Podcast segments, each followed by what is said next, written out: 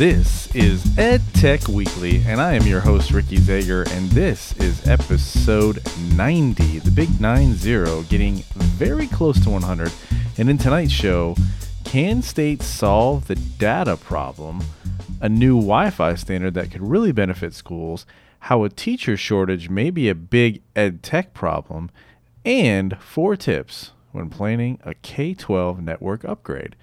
Well, it is just me tonight, and I know that's disappointing. It's disappointing for me too, but um, we've just, Christy and I have been not connecting well. I've been busy a couple times when we wanted to record, and we've missed a few shows.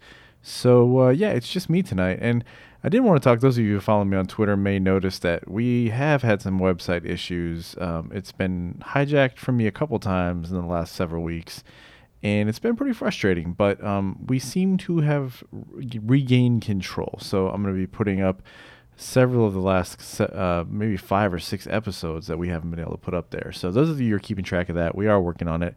And, um, you know, we've been doing some I've been doing some work on the studio here to try to uh, streamline the process so I can get some more content out there. Uh, those of you who have followed the show for a long time know that this has been something that I've been trying to do for quite some time, and I started doing some videos a little while ago, and uh, yeah, I want to make some more content. So um, this new studio setup should do the trick, and uh, hopefully we'll be here uh, a little more regularly. I always say that, and uh, we're going to keep trying until we get it right and we're here more regularly. But now, uh, even though it's just me, we'll start as we always do with the EdTech News Rundown. In our first story, an article from EdWeek explains that some states are working on ways to make use of student data. It seems every week we have an article on student data, and if you're a director of EdTech, then this is an article you should definitely dive into further. Essentially what's happening is everyone is beginning to realize that data is the Wild West, and if it can be figured out, it may well hold one of the keys to improving education.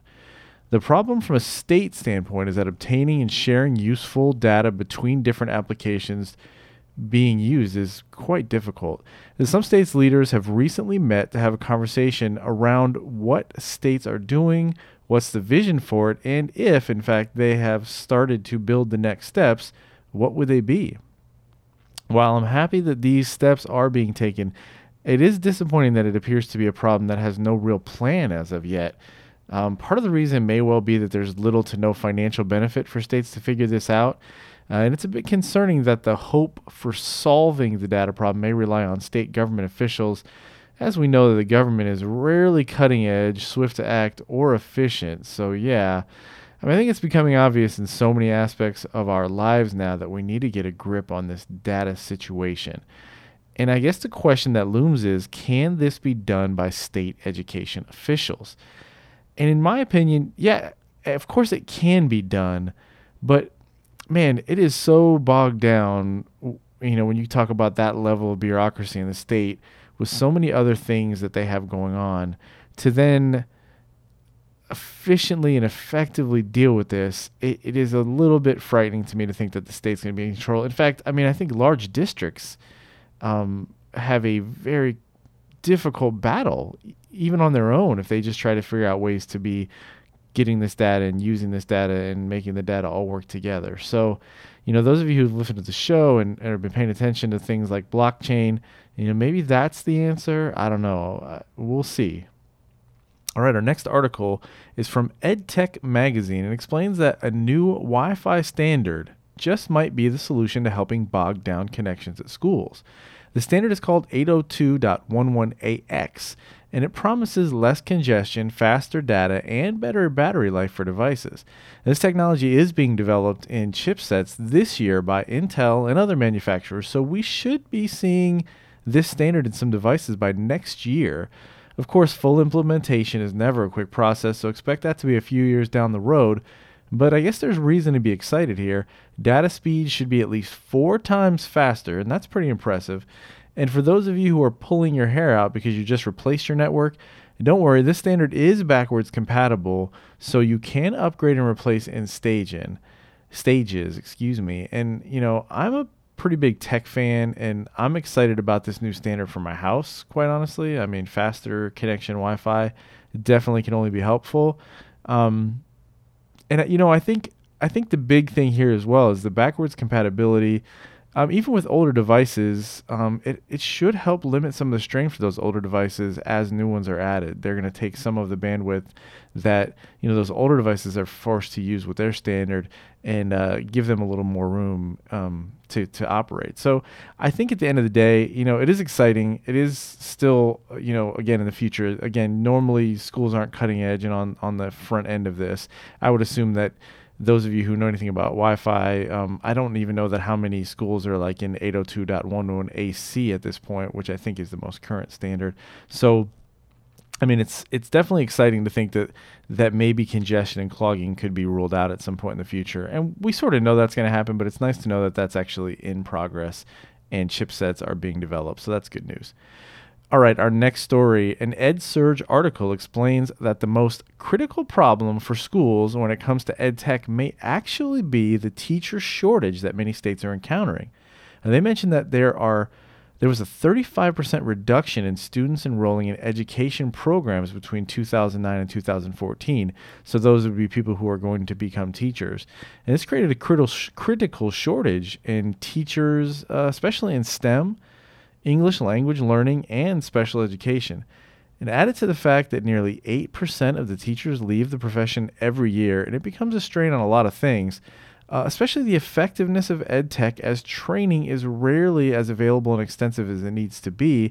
And with teachers leaving and districts having to recruit people without teaching degrees, now you need to be focusing on them more with their teaching skills so that you can get them ready to teach. And so what are we doing about the edtech? Um, you know, so I guess you ask what can be done about this, and they do give some suggestions. They think we should make training and support widely available, focus on teacher retention, and uh, one that I'm sad to admit I never really thought of before, include substitute teachers in professional development. Now, in my experience, I found that people who were qualified and good at edtech left because of how frustrating it was that there was so little room for growth. Without an ed leadership degree in education, a lot of times there's just nowhere to go. And we have talked about many edtech issues, but this might be the first time teacher shortages have come up, and it definitely seems valid to me.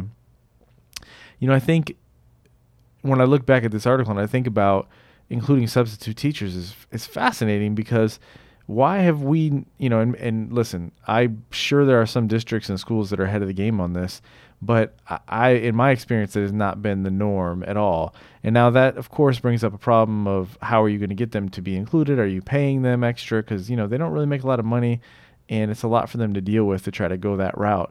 So I think it's an interesting idea, and I think implementation may not be easy to do, but it's definitely something that should be done, because if you're using these people a lot, Uh, if they're going to need to be in the classroom, then they're going to need to know this stuff. Um, but yeah, uh, the teacher shortage.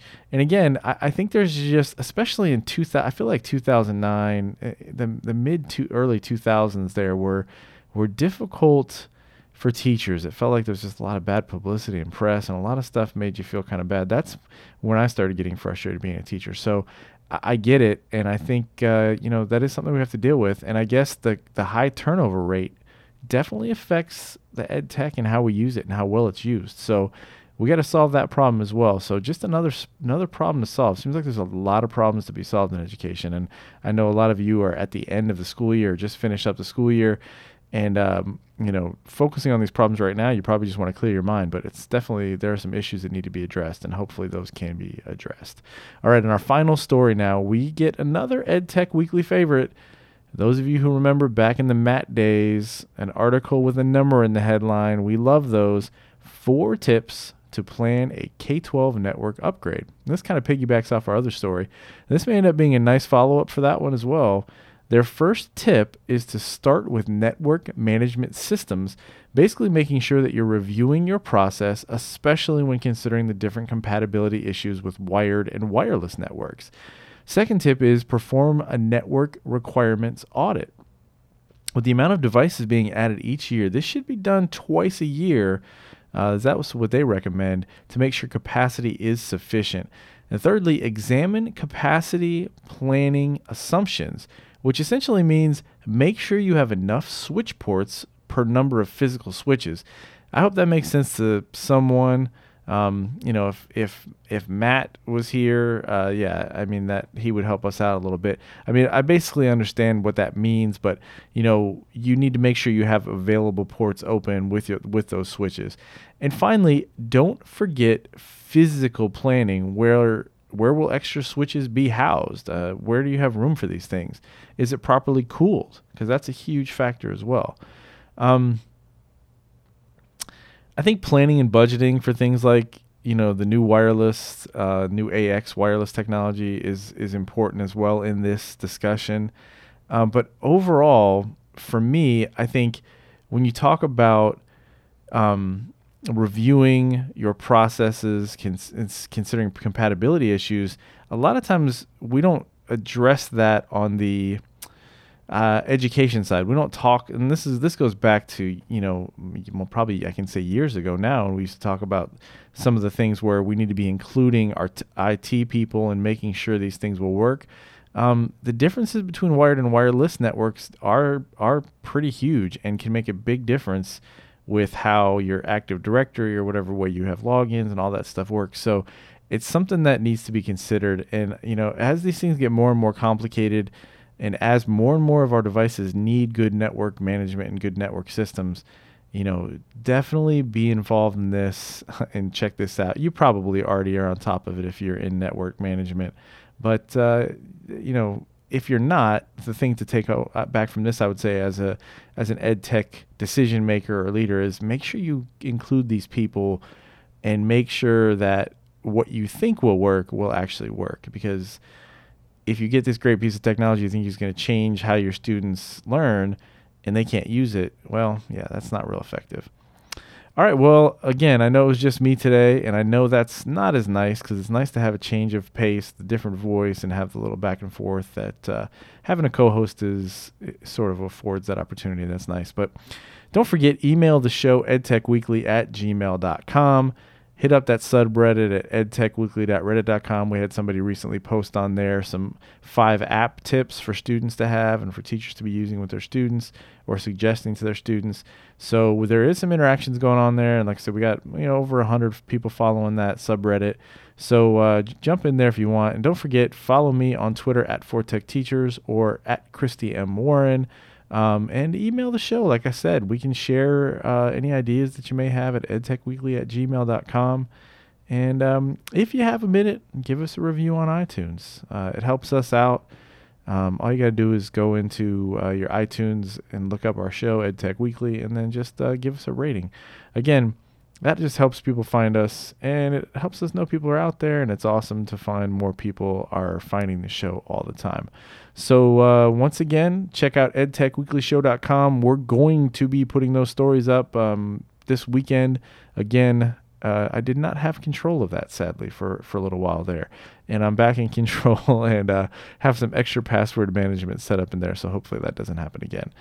And, uh, yeah, that's it. So uh, see you next time on EdTech Weekly.